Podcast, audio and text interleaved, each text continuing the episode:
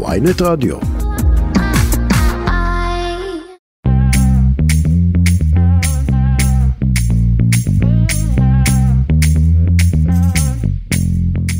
שלום לכם, אתם שוב איתנו בכסף חדש, הפודקאסט הכלכלי היומי של ynet. היום יום רביעי, ה-31 במאי. השיח סביב רווחי העתק של הבנקים ברגע עליות הריבית ואי גלגולה לפקדונות של הלקוחות ממשיך להעסיק רבים והגיע היום לוועדת הכלכלה של הכנסת.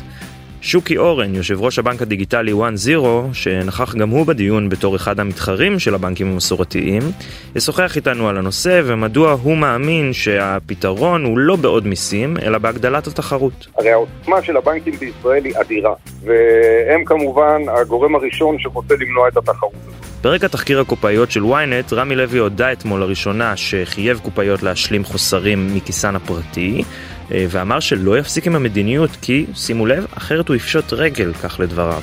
האומנם? אביעד דומינר רוזנבלום מקרן ברל כצנלסון בדק את הנושא ויסביר לנו למה הרווחים של הרשת שפורסמו הבוקר מציגים תמונה מעט שונה מזו של אה, לוי. נגיד כל קופאית תיקח 50 שקל בחודש, כפול 2,000 קופאיות לשנה, זה בעצם יוצא 1.2 מיליון שקלים, שהרווח הנקי של רמי לוי בשנה שעברה היה 191 מיליון שקלים. וגם, מחר צפוי להתפרסם דוח שכר שווה של החברות הגדולות והחברות הציבוריות במשק הישראלי. ננסה להבין מהדס רקח דביר ממשרד עורכי הדין שיבולת מה בדיוק הנתונים שמפורסמים בדוח, מדוע הם מציגים רק תמונה חלקית של המצב, ואיך המעסיקים יכולים להציג את התמונה לטובתם. אני דן רבן, עורכת התוכנית נועה פרנק, ואביב ליבוביץ' על הביצוע הטכני. כסף חדש, מתחילים.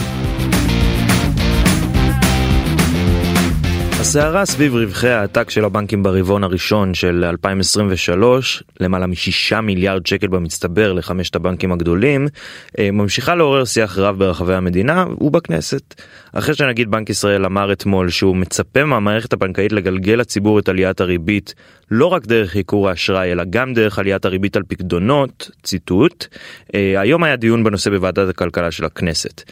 אני רוצה להגיד שלום לשוקי אורן, יו"ר הבנק הדיגיטלי 1-0, שהשתתף גם הוא בדיון. שלום רב דן. אז אתם ב-1-0 בעצם על תקן המתחרים של הבנקים המסורתיים. אה, ספר לי קצת מה אתה אומר על הטענה של אה, הבנקים שנשמעו גם הם בדיון, אה, של הנגיד, של גפני, של הוועדה, מה, איפה אתה עומד ביחס לכל הדברים ומה קצת קרה שם. תראה, קודם כל, אני, אני לא רוצה לתאר מה קרה, כי אני חושב שהדברים שצריך לגעת בהם אלה הדברים החשובים של, של מדוע הבנקים הגיעו לכזאת רווחיות, והאם זה דבר ש, שהוא מוצדק. עכשיו, ברור לחלוטין שעצם הדיון שמתרחש עכשיו זה מציף מה שמקולקל במערכת הבנקאית, ומה שמקולקל במערכת הבנקאית זה שזו מערכת שאינה שקופה. המערכת הבנקאית נהנית מזה שהלקוחות פחות יודעים, נהנית מזה ש, שבחלק uh, מה, מהמקרים דברים מוסתרים מה, מהלקוחות, ולכן ברגע שהריביות עלו, הבנקים כמובן באופן אוטומטי העלו את הריבית על ההלוואות, אבל פקדונות, אף אחד לא טרח לספר ללקוחות שיש אפשרות אולי לריבית גבוהה יותר. אז רגע, וגם... שוקי, אני, אני בכל זאת רוצה לעשות שנייה סדר בעמדות, כי בסוף היה לנו דיון היום והיה שם כל מיני בלאגנים וקצת ש, שנוודא שכולנו על אותו גל. אה, מצד אחד היה את אה, אה, משה גפני, יו"ר הוועדה, שבגדול נכנס ברשות התחרות שהיא לא עושה כלום, שזה כן. מצטרף לניר ברקת כמובן, שדרש מהממונה על התחרות להתפטר. היה לנו את הבנקים שטענו, חבר'ה, זה לא אנחנו, עליית הריבית זה לא קשורה אלינו, היא עלתה, אז אנחנו מרוויחים. אה, והיה את רשות התחרות שאומרת יש אה, דברים בגו ואנחנו אה, נפרסם איזה דוח ונגיד בגדול שחברי הכנסת צודקים. אתה ואגודת האשראי אופק בעצם הייתם נציגים של המתחרים נקרא לזה ככה? ואתה בעצם אומר אני מסכים עם הטענה שהבנקים מרוויחים יותר מדי. תראה, אני מסכים עם זה שהבנקים מרוויחים מבלי לעשות שום דבר כתוצאה מזה שהריבית עלתה, מכיוון ש, שהם פעלו בצורה שהיא לא שקופה מול, ה, מול הלקוחות, ואני יכול לתת לך פשוט uh, מספר דוגמאות. מהרגע שריבית, uh, שבנק ישראל העלה את הריבית, הבנקים בתחילת הדרך בכלל לא העלו את הריביות על הפקדונות. דהיינו, הם גייסו מהציבור כסף ששכב בעו"ש או, או בפקדונות מריבית אפסית, ובו זמנית הם, uh, הם יכלו לגבות על האשראי ריביות שהלכו ועלו. עכשיו, הסיבה המרכזית של זה נובעת מדרך העבודה שלהם מול הלקוחות. דרך אגב, גם לקוחות צריכים להתמקח עם הבנקים. הבנקים משלמים ריבית גבוהה יותר ללקוחות שמפקידים סכומים גבוהים יותר, או למי שמכיר את מנהל הסניף. ככה זה עובד. רגע, שוקי, אתה, אני, אני חייב ל... זהו, אני חייב כן. להגיד פה משהו, אתה, וסלח לי אם אני בוטה, אתה אומר הם.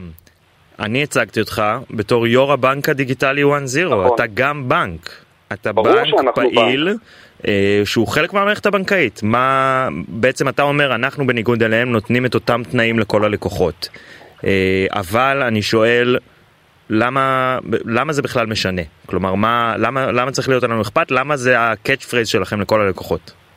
דרך אגב, זה לא הדבר היחיד. אנחנו, אה, אם יש לקוחות שהם נמצאים ביתרה עודפת בחשבון שלהם, בחשבון העו"ש, ועל זה הבנקים מרוויחים הכי הרבה, אנחנו אה, אה, פועלים בדרך שהיא שונה, אנחנו פונים ללקוחות האלה. חלק מצורת העבודה שלנו זה לפנות ללקוח באופן פרואקטיבי, באופן יוזם, ולהביא לו את האפשרות להפקיד את הכסף שמונח בחשבון כאבן שאין לה הופכין, בפיקדון שנושא ריבית. אנחנו מתחילת הדרך, אנחנו הבנק היחיד שמתחילת הדרך אה, אה, הציע ללקוחות אה, ריבית שהיא עלתה יחד עם הריבית של אה, בנק אה, אתם לא הבנק היחיד, כל הבנקים הציעו אה, אה, פקדונות שצמודים לריבית, זה לא, זה לא בדיוק נכון, יש פק- פקדונות בריבית קבועה ופקדונות אה, בריבית משתנה. אה, נכון, אני כן אגיד שאתם הצעתם רק בריבית משתנה, כלומר אתם הייתם נגד הדבר הזה של ריבית קבועה. מכיוון ש, שהרי אה, גם הנגיד שהוא העלה את הריבית, הוא הסביר לכל עם ישראל שהריבית צפויה להמשיך ולעלות. ולכן זה היה חלק ממסך העשן וחלק מצורת העבודה, שבנקים הציעו ללקוחות שלהם ריביות שנראו באותה עת אטרקטיביות, כמו שלושה אחוז למשל, אם הלקוח יסגור את, את הפיקדון לשנה. ומה שקרה זה שברגע שבנק ישראל העלה את הריביות, אז אותם לקוחות נשארו תקועים עם, השל... עם אה, ריבית של שלושה אחוז, כאשר הריבית שאנחנו מציעים היום כריבית משתנה היא ארבעה וחצי אחוז. כך שבפירוש ההצעה שלנו ללקוחות של ריבית משתנה היא באה לקחת בחשבון את זה שצפויות עדיין עליות ריבית אה, נוספות. שוקי, אני אני אתן רוצה- לכם את זה לגמרי, שאתם נותנים ריבית שהיא מרשימה מאוד ביחס למערכת הבנקאית, אבל בהקשר הזה יש לי שאלה, אתם בנק מאוד מאוד קטן. אה, שמחזיק הרבה פחות פקדונות, במיוחד ביחס לפועלים וללאומי, אתם מתחילת דרככם, אה, אתם לא רווחיים כמה שאני יודע, ורחוקים נכון. מזה, אה, ולכן יכול להיות שאתם מציעים משהו שהוא לא פיזבילי כלכלית? הוא פיזבילי לחלוטין. המודל שלנו הוא מודל פיזבילי. ההבדל היחיד בינו לבין הדרך שבה עובדת השיטה הישנה זה שהמודל שלנו הוא מודל שקוף. כלומר, אצלנו אתה לא צריך לנהל משא ומתן על הפיקדון, מכיוון שכולם מקבלים את אותה ריבית. אצלנו אתה לא צריך לדאוג מה יקרה לכסף שלך, מכיוון שאם יהיו לך עודפים, אנחנו נפנה אליך ונסב את תשומת לבך לכך שיש לך כסף אה, עודף, ונציע לך להפקיד אותו. זה בנקאות מסוג אחר. הבנקים, אה, אה, המערכת הישנה, ודרך אגב זה גם המערכת הישנה בעולם, במידה רבה נהנית מזה שהלקוחות לא יודעים.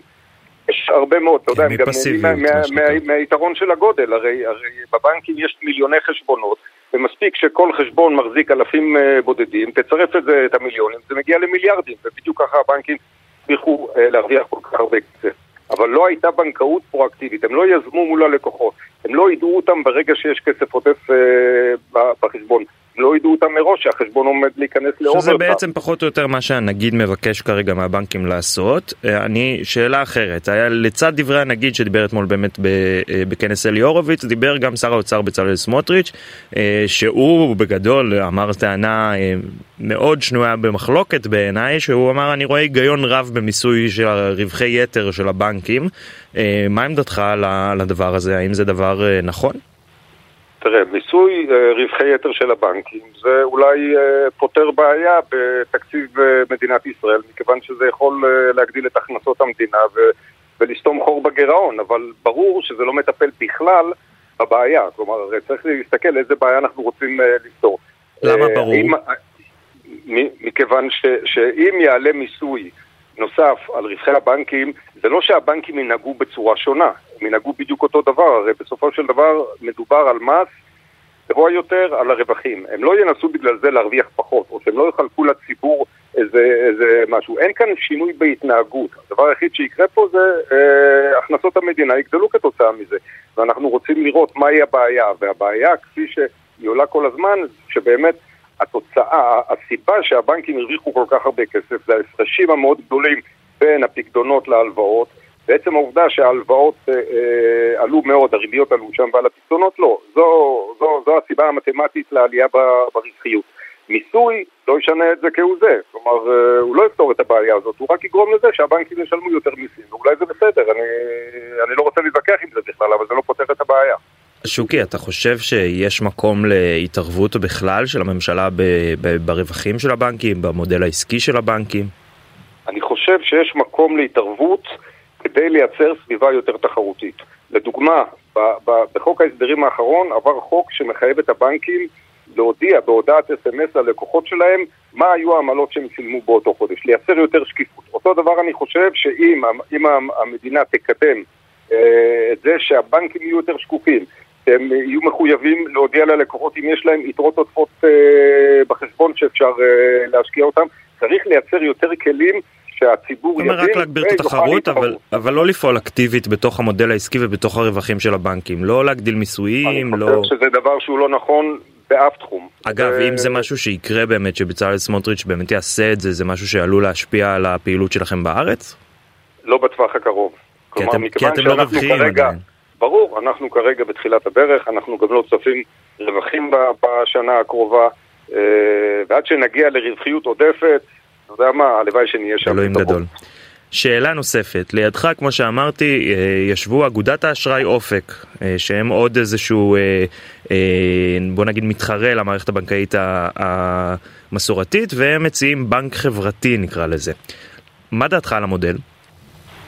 תראה, המודל הזה, אני, אני לא רוצה לדבר עליהם יותר מדי, אבל המודל הזה הוא מודל ש, שקיים בלא מעט מדינות. זה סוג של קואופרטיב, ולמעשה בעלי המניות שלו זה, זה, זה הציבור.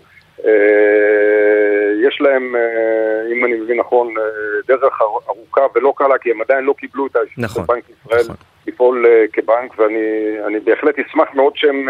זהו, זו הייתה השאלה שלי. אתה, אתה חושב שיש מקום לאגודת אשראי בשוק הבנקאות הישראלי? זה יכול להיות שכן, כי זה, אני חושב בסופו של דבר זה גם אה, נובע מטעמים של ציבור ומגישה חברתית של ציבור ויש מספיק אנשים בישראל שרוצים להיות מחוברים לדבר שהוא חברתי. אנחנו לא פועלים מה, מה, מהכיוון החברתי, אנחנו פועלים ממקום אחר אבל בהחלט עם תפיסה של, של יושרה ושל שקיפות שהיא, אני חושב, היא מתחברת עם זה. אבל אה, אין ספק שאופק באים ממקום טוב ואני בהחלט אה, אשמח מאוד שהם יוצאים אגב, אתה חושב, נחזור שנייה לדיון שבעצם היית בו היום, אתה חושב ש... שהקשיבו לך? למה שהצעת? תשמע, אני, אני... קשה לי לדעת אם יקשיבו לי, זה גם מחייב אותנו לה, לה, להרבה עבודה. אחד הדברים, וזה המסר החשוב ש... שהיה לי, הרי הבנק שלנו קם רפורמות שהיו. במשך 50 שנה כמעט לא קם בישראל בנק. הבנק קם בהמשך לרפורמת שטרום, היה רצון של הממשלה ושל הרגולטורים שתהיה תחרות. עכשיו זה דבר שצריך לעבוד בו כל הזמן. יש דברים נוספים שהממשלה והרגולטורים צריכים לעשות כדי לתמוך אה, בתחרות ובגופים אה, קטנים וחדשים. הרי העוצמה של הבנקים בישראל היא אדירה. והם כמובן הגורם הראשון שרוצה למנוע את התחרות הזאת. כי התחרות הזאת פוגעת בהם. דרך אגב, היא פוגעת בהם לא רק בלקוחות שאני לוקח מהם, אלא בעצם השיח שאנחנו מצליחים uh, לייצר. אגב, יש לכם, לכם איזשהו בנק מתוך החמישה הגדולים שהוא היעד הקרוב? נקרא לזה ככה? לא, לא, לא. אנחנו, אנחנו בסופו של דבר, בעניין הזה שוויוניים לחלוטין. אנחנו פונים לכלל אה, לקוחות הבנקים. אחד הדברים שחשובים לנו זה שלקוחות יעבירו לנו את הפעילות הכוללת שלהם, כי אנחנו בנק שנותן שירותים מלאים. אתה אומר, אני לא רוצה להיות עוד חשבון. אני רוצה לא, להיות לא, החשבון. אנחנו, אנחנו בפירוש אה, שואפים להיות החשבון, וזו הדרך שבה אנחנו הולכים. טוב, שוקי אורן, אה, זו הייתה שיחה מאוד מעניינת, לצערי אנחנו חייבים לסיים. יו"ר הבנק הדיגיטלי 1-0, תודה רבה לך שהיית איתנו. תודה רבה. כסף חדש כסף חדש, הפודקאסט הכלכלי של ynet, חזרנו. ברקע סערת הקופאיות שפורסמה לראשונה על ידי כתבת ynet נינה פוקס, אה, רמי לוי התראיין אתמול לאולפן ynet והודה לראשונה שהוא דורש מהקופאיות להשלים מכיסן הפרטי חוסרים ושהוא לא מתכוון לשנות את המדיניות כי, ציטוט, אחרת נפשוט רגל. במקביל, אה, היום פרסמו, אה, אה, רמי לוי פרסם את הדוחות הכספיים של הרשת לרבעון הראשון של 2022 ומהם עלה כמה מפתיע שהרשת מדווחת על עלייה ברווחים ועל הכנסות של, שימו לב, 1.76 מיליארד שקל. אני רוצה להגיד שלום לאביעד אומינר רוזנבלום, סמנכ"ל מדיניות ותוכן בקרן ברל כצנלסון, שלום. שלום, שלום. טוב, א', מה, מה, מה עמדתך הכללית בדבר הזה? אתה חושב שזה באמת לא ריאלי שרמי לוי ייקח אחריות על אה, אה, קופאים וקופאיות ש... קופאים? אפשר להגיד קופאים? נראה לי שכן. אה, שלוקחים אה, אה, אה, כסף מהקופה, או שזה באמת חזירות של הרשת על חשבון העובדים החלשים? קודם כל צריך להגיד שזה לא עניין של העמדה שלי, שכמובן מתנגדת למה שהוא עושה, זה עניין של החוק, זה פשוט אסור לפי החוק לעשות את הדבר הזה. אסור לנקות אה, מהשכר של העובדים אם זה לא מעוגן בהסכם קיבוצי בגלל אה, דברים כמו בעיות משמעת או בגלל שאתה חושב בלי שום הוכחה או בלי שניתנה לעובד זכות שימוע שאולי הוא גנב ממך, הוא עושה פשוט דבר אסור. וגם אני גם חושב שזה פשוט דבר אה, באמת, האדם מיליארדר סופר סופר עשיר רק רוכש עוד עוד חברות ונכנס לעוד תחומים ולגזול מקופאיות שמרוויחות כשכר מינימום, לגזול מהם גם את צרפת הלחם הזאת זה באמת חזירות לצערי אגב זה מתחבר לצעדים אחרים של רמי לוי, הוא גם אה, נלחם נגד התאגדויות עובדים, היה מול סיפורים מאוד קשים בהקשר הזה, הוא ריגל אחרי העובדים שלו, זה לא פעם ראשונה. אביעד, אני חייב להתייחס לדבר הזה, זה, האם זה חוקי או לא. זה שהוא מכריח אותם לשלם מכיסן הפרטי, ראינו שזה לא הוא, ראינו שזה לא רק הוא, אה, יותר נכון, זה גם ויקטורי ושופרסל ואחרים. אתה באמת חושב שרשתות בסדר גודל כזה לא התייעצו עם עורכי דין, לא יודעים מה החוק בדיוק ומה מותר ומה אסור? א', אה, צריך לדעת שגם אה, רשתות וגופים גדולים אה, עוברים על החוק. אני, הייתה לי איזו תקופה שהתעסקתי עם בדיקה של תלושי שכר ונתתי הפרות שכר ועבירות על החוק בכל החברות הכי גדולות שיכולות להיות, כולל אגב של מדינת ישראל בעצמה, זה לא מפתיע אותי. אני חושב ספציפית, אגב, ששופרסל יש להם באמת בהסכם הקיבוצי, יש להם שם איזו הסכמה מיוחדת שמעבירים את הכסף לאיזה קופת רווחה וזה כן, הם כן יכולים לעשות את זה, אבל אצל רמי לוי למיטב הבנתי ומה שאני מכיר מהחוק ומפסיקות פשוט דבר לא חוקי, ואגב הוא גם עשה דברים שהם באופן מובהק לא חוקיים, היה סיפור שבעבר הוא הגיע אחרי העובדים שלו, פשוט בגלל שיש לו חברת תקשורת הוא ממש זיהה איזה שיחות הם עשו ומתי ידי חברת התקשורת שלו, הוא נלחם נגד התאגדויות עובדים וקיבל את הקנס אולי הכי גדול אי פעם שניתן בישראל לאנשים שעושים את זה למרות שזה גם נגד החוק אז הוא, רמי לוי זה לא תהיה פעם ראשונה שהוא פוגע בעובדים שלו גם בדברים שהם נגד החוק ואגב, אני אגיד, אה, פרסמתי על זה איזה ציוץ נגד מה שרמי לוי עושה. זהו, זהו, אני בדיוק רוצה לשאול אותך, שנייה, על הציוץ הזה. בריאיון אה, לאולפן שלנו, לוי אמר שאם כל אחת מהקופאיות תיקח לעצמה אפילו רק 50 שקל, העסק שלי יפשוט רגל ולא תהיה לי משכורת לשלם. אתה בציוץ אמרת, סלח לי על המילה, בולשיט. תסביר בבקשה. עשיתי באמת אה, חישוב פשוט, הוא אמר שיש לו 2,000 קופאיות, אם כל קופאית תיקח 50 שקל, הוא יפשוט את הרגל ולא יהיה לו כסף לשלם להם משכורת.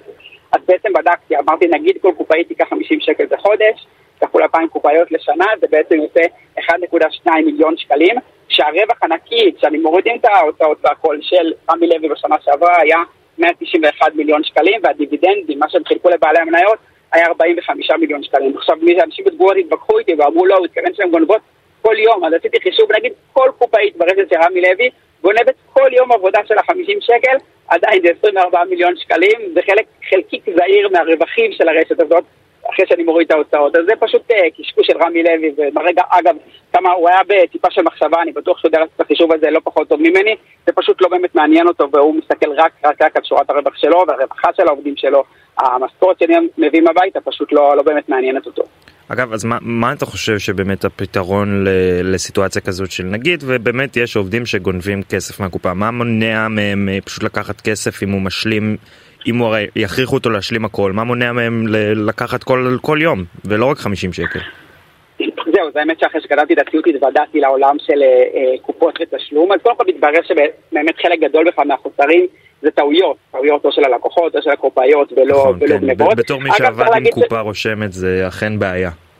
כן, וצריך להגיד מישהו, אני יכול להגיד בתור מי שמזמין מכל מיני רשתות משלוחים, כולל מרמי לוי, גם הן עושות הרבה פעמים טעויות במשלוחים שמגיעים אליה הביתה, כולל חוסרים ודברים שלא מגיעים, אז טעויות קורות גם לטובת רגע, אביעד, אתה מזמין מרמי לוי? אחרי כל מה שאמרת? זה הכותרת שלי עכשיו? אני, אני הזמנתי, אבל עכשיו אחרי שראיתי את הסיפור הזה, זה פחות, אה, פחות אני, פחות אני אעשה את הדבר הזה. כמעט תפסנו אותך שם. אז באמת הרבה פעמים יש להם uh, טעויות, וגם דיבר איתי מישהו שהיה עבד ב... הוא היה אחראי קו תקופות ברשת uh, סופרים גדולה, שהיא כמו רמי לוי, רשת גדולה כזאת, והוא אמר שבאמת היה להם מדי פעם חוסרים, אבל זה בדרך כלל חוסרים קטנים שהם מצליחים להשלים אותם, ולפעמים גם יש עודפים, וכשהיה חוסרים גדולים ומשמעותיים, הם תמיד, והיה באמת סיפור של גניבה, מעילה בכסף, הם תמיד מצאו מזה היה עשו חקירה קטנה, הסתכלו במצלמות ומצאו את הסיפור הזה. יש איזה פתרונות, יש חברות ממש, יש חברות שמתעסקות בזה ואיך למנוע חוסרים בקופות, יש לזה הרבה פתרונות שלא כוללות מעבר על החוק ופשוט גזלה של אה, פת הלחם מהעובדים. תשמע, אם יורשה לי להציע פתרון, נגיד, נגיד, ואותה קופה, אותה קופאית, אותה קופאי, נעלם ממנו כסף פעמיים, פשוט תפטר את אותו קופאי. זה הכל. למה אתה צריך לקחת את הכסף מהכיס הפרטי של כל הקופאים?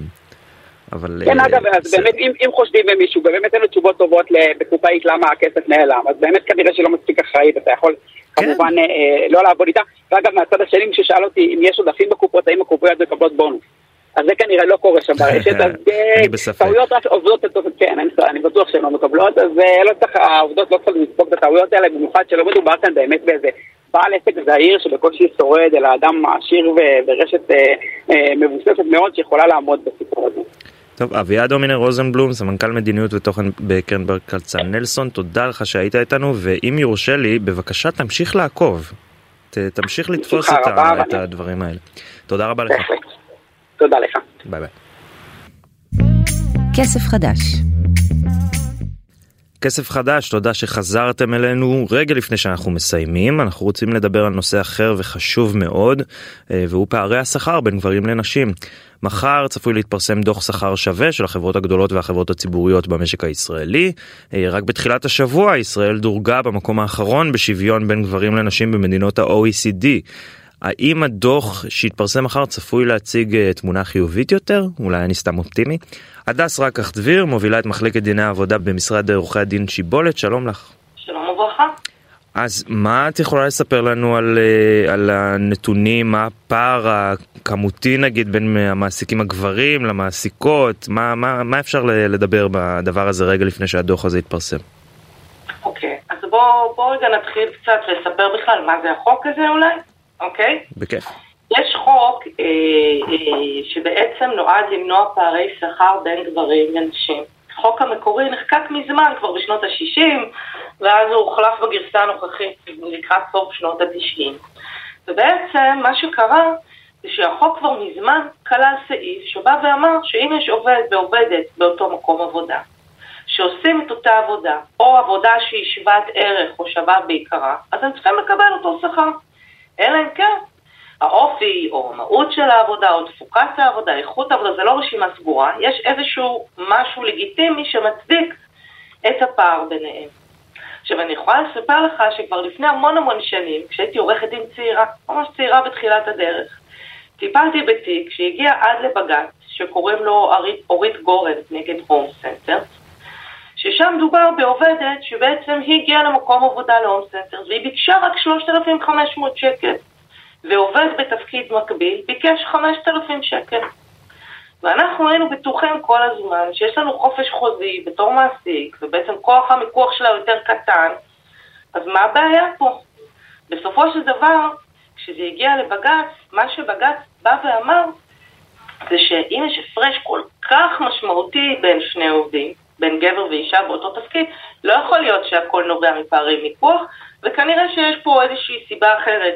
שבגללה אסור להפלות רגע, אבל במקרה שאת אומרת, האירוע הוא קצת שונה ממה שאני מבין. היא ביקשה 3,500, הוא ביקש 5,000.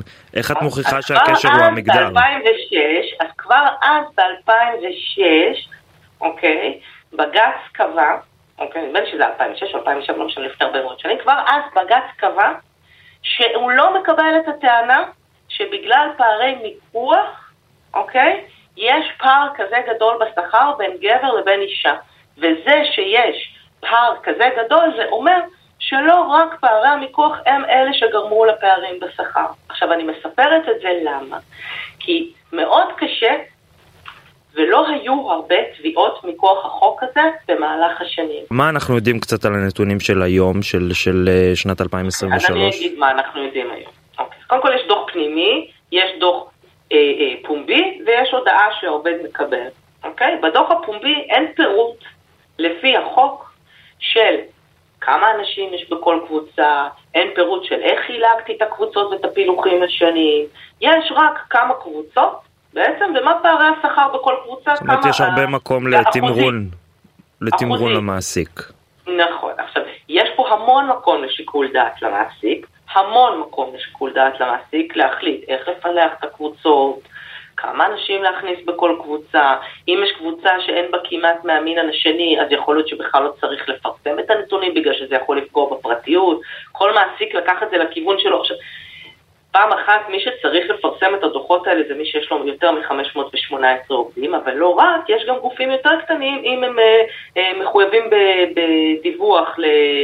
לתאגיד שניירות הערך שלו הוצאו לציבור על פי תשקיף, חברה ציבורית, mm-hmm. חברה למתן שירותי מים בביוב וכו'. אז יש גם גופים יותר קטנים, החוק לא עושה פער בין הגוף הקטן לבין הגוף הגדול. כל אחד לקח לעצמו את שיקול הדעת איך לחלק, איך לפלח, ובצורה כזאת שהפערים יהיו הכי קטנים שאפשר. אז הדס, מה את אומרת לנו? ש- שהדוח הזה הוא לא... לא רלוונטי או לא מעיד? אני אומרת שמהדוח הזה, כפי שהוא מפורסם היום ובהתאם לנתונים שמעסיקים מחויבים לפרסם היום על פי הדוח, אי אפשר לגזור מסקנות גם בתוך ארגונים עצמם וגם בין ארגונים לבין עצמם, בגלל שאין לנו מספיק נתונים בשביל לגזור ולהשוות.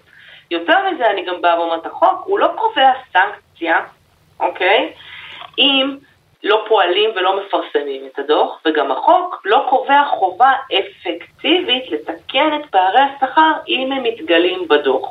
עכשיו, החובה לפרסם נתונים על פערי שכר קיימת באירופה, בהרבה מדינות כבר הרבה מאוד שנים, וראו שבמדינות שבהן לא הייתה אכיפה של הדבר הזה, זה לא גרם לצמצום של פערי השכר. זאת אומרת, זה לא מספיק רק לפרסם את הנתונים.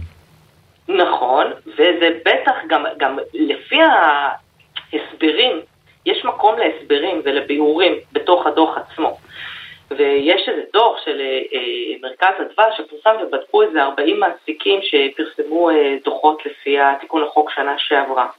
אוקיי? ובעצם מההסברים עצמם, בדוח הזה רשום, ואפשר לראות את זה שמההסברים עצמם אתה לא יכול להסיק שום דבר, בגלל שלפעמים כתוב למשל בביאור שמעסיק יכול בשביל להצדיק את הפער, לפעמים כתוב, לדוגמה, הפער נובע מכך שעובדים עבדו שעות נוספות, הפער נובע מכך כן. עכשיו.